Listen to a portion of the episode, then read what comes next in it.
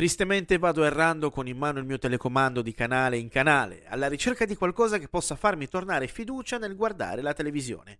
Faccio gincane tra programmi dove persone mettono in mostra il proprio talento alla disperata ricerca di quella popolarità che sia realmente in grado di cambiare la loro vita, persone che si parano sopra alla disperata ricerca del consenso del pubblico di casa e film vari ed eventuali. La noia mi assale finché non mi imbatto in una rete privata di Nevrotic Town o Torino se siete appassionati di storia, che trasmette degli episodi di Miami Vice la serie tv che ha cambiato usi e costumi di una decade alla quale ancora oggi si guarda con sincera nostalgia. Il successo di questo show, che è decisamente molto di più di un semplice telefilm, è da ricercarsi in svariati fattori. La trasposizione del bello in tutte le sue varianti, dove bolidi velocissimi e belle fanciulle facevano da contorno ad un lusso sfrenato declinato in vestiti color pastello ed in un particolare stile che ha dettato legge in fatto di moda e costume nella società del periodo e non solo. La moda maschile è stata fortemente influenzata da Miami Vice, dove i suoi protagonisti potevano permettersi di indossare una t-shirt sotto un costosissimo vestito Armani, sfoggiando altrettanto costosissimi orologi e mocassini senza calze. Qualcosa che adesso può essere bollato in modo anacronistico, ma volete mettere la ricerca di una certa identità stilistica che oggigiorno latita in maniera assai preoccupante? Tra i tanti fattori che hanno decretato il successo di Miami Vice, Assurgendolo tra una delle serie tv più iconiche del piccolo schermo, vi è anche la sigla dello show. L'autore di quel capolavoro di musica elettronica è il compositore e tastierista ceco Jan Hammer, musicista di assoluto valore che ha legato buona parte della sua fama a livello commerciale allo show, creata dall'autore e sceneggiatore televisivo Anthony Yerkovich e prodotta dal regista Michael Mann per l'emittente televisiva statunitense NBC. Hammer nasce a Praga e ha la musica sintetizzata nel suo DNA. Sua madre era una cantante jazz molto famosa in patria, mentre suo padre era un medico nella vita di tutti i giorni e un suonatore di basso nel tempo libero.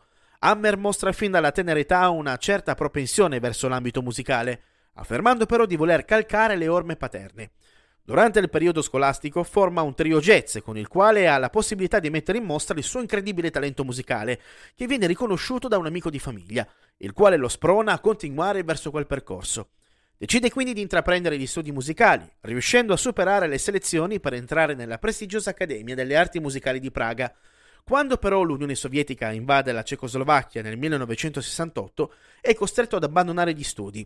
Dopo aver ottenuto una borsa di studio, viaggia alla volta degli Stati Uniti per completare gli studi alla Berklee College of Music di Boston. In questo periodo si trasferisce a Manhattan, dove ha modo di venire a contatto con i musicisti della famosa jazz band rock dei Mahavishnu Orchestra, uno dei gruppi più innovativi della storia della musica, al quale si aggrega nel 1971. Tra sperimentazioni musicali e non solo, la sua permanenza nella band durerà due anni, durante i quali il gruppo venderà complessivamente oltre 2 milioni di dischi. In seguito all'esperienza con la Mahavishnu Orchestra, Hammer era alla ricerca di nuove esperienze, di nuovi stimoli. Per tutta la durata degli anni 70 collabora con grandissimi musicisti del calibro di Billy Cobham, Stanley Clark, Jeff Beck e tanti altri. Fonda diversi gruppi con i quali ha modo di dare fantastiche prove stilistiche di jazz rock, finché nel 1984 non viene contattato dai produttori di Miami Vice. Viene assunto per comporre i diversi brani musicali che compaiono negli episodi e per la sigla del telefilm, che diventerà una tra le più famose e riconoscibili della storia del tubo catodico. Il successo della sua musica è evidente fin dalla prima stagione di Miami Vice, per il quale è in grado di cucire addosso le giuste atmosfere musicali che renderanno leggendarie le vicende narrate. Il successo della sigla della serie TV è tale da far aggiudicare a Jan Hammer il premio come miglior performance strumentale pop e miglior composizione strumentale ai Grammy del 1986. Ciò è stato possibile in quanto l'anno precedente la colonna sonora di Miami Vice era riuscita ad ottenere la vetta nella prestigiosa Billboard Top Pop Album Charts, riuscendo a vendere più di 4 milioni di copie e diventando quadruplo platino negli Stati Uniti. Inoltre il brano è rimasto la sigla dello show per tutta la durata delle sue cinque stagioni. Non poteva essere altrimenti per una composizione che è riuscita ad immortalare a livello musicale l'essenza del periodo, influenzando nello stile musicale anche nelle colonne sonore televisive e cinematografiche. Ogni brano composto per Miami Vice ha contribuito a dare quella particolare connotazione allo show, permettendo ad Hammer di diventare l'artigiano di quel suono marcatamente anni Ottanta di cui è uno dei più celebri rappresentanti. Altra grandissima prova della sua bravura nel creare composizioni capaci di essere il reale valore aggiunto è il Sonny Crockett Dam, tema musicale che accompagna le scene del biondo protagonista intento a sfrecciare per le strade con la sua potente Ferrari testarossa color bianco o in acqua a bordo del suo yacht e celebrato anche nel videogioco GTA Vice City, marcatamente ispirato a Miami Vice e che ha utilizzato proprio il tema di Crockett nella sua colonna sonora.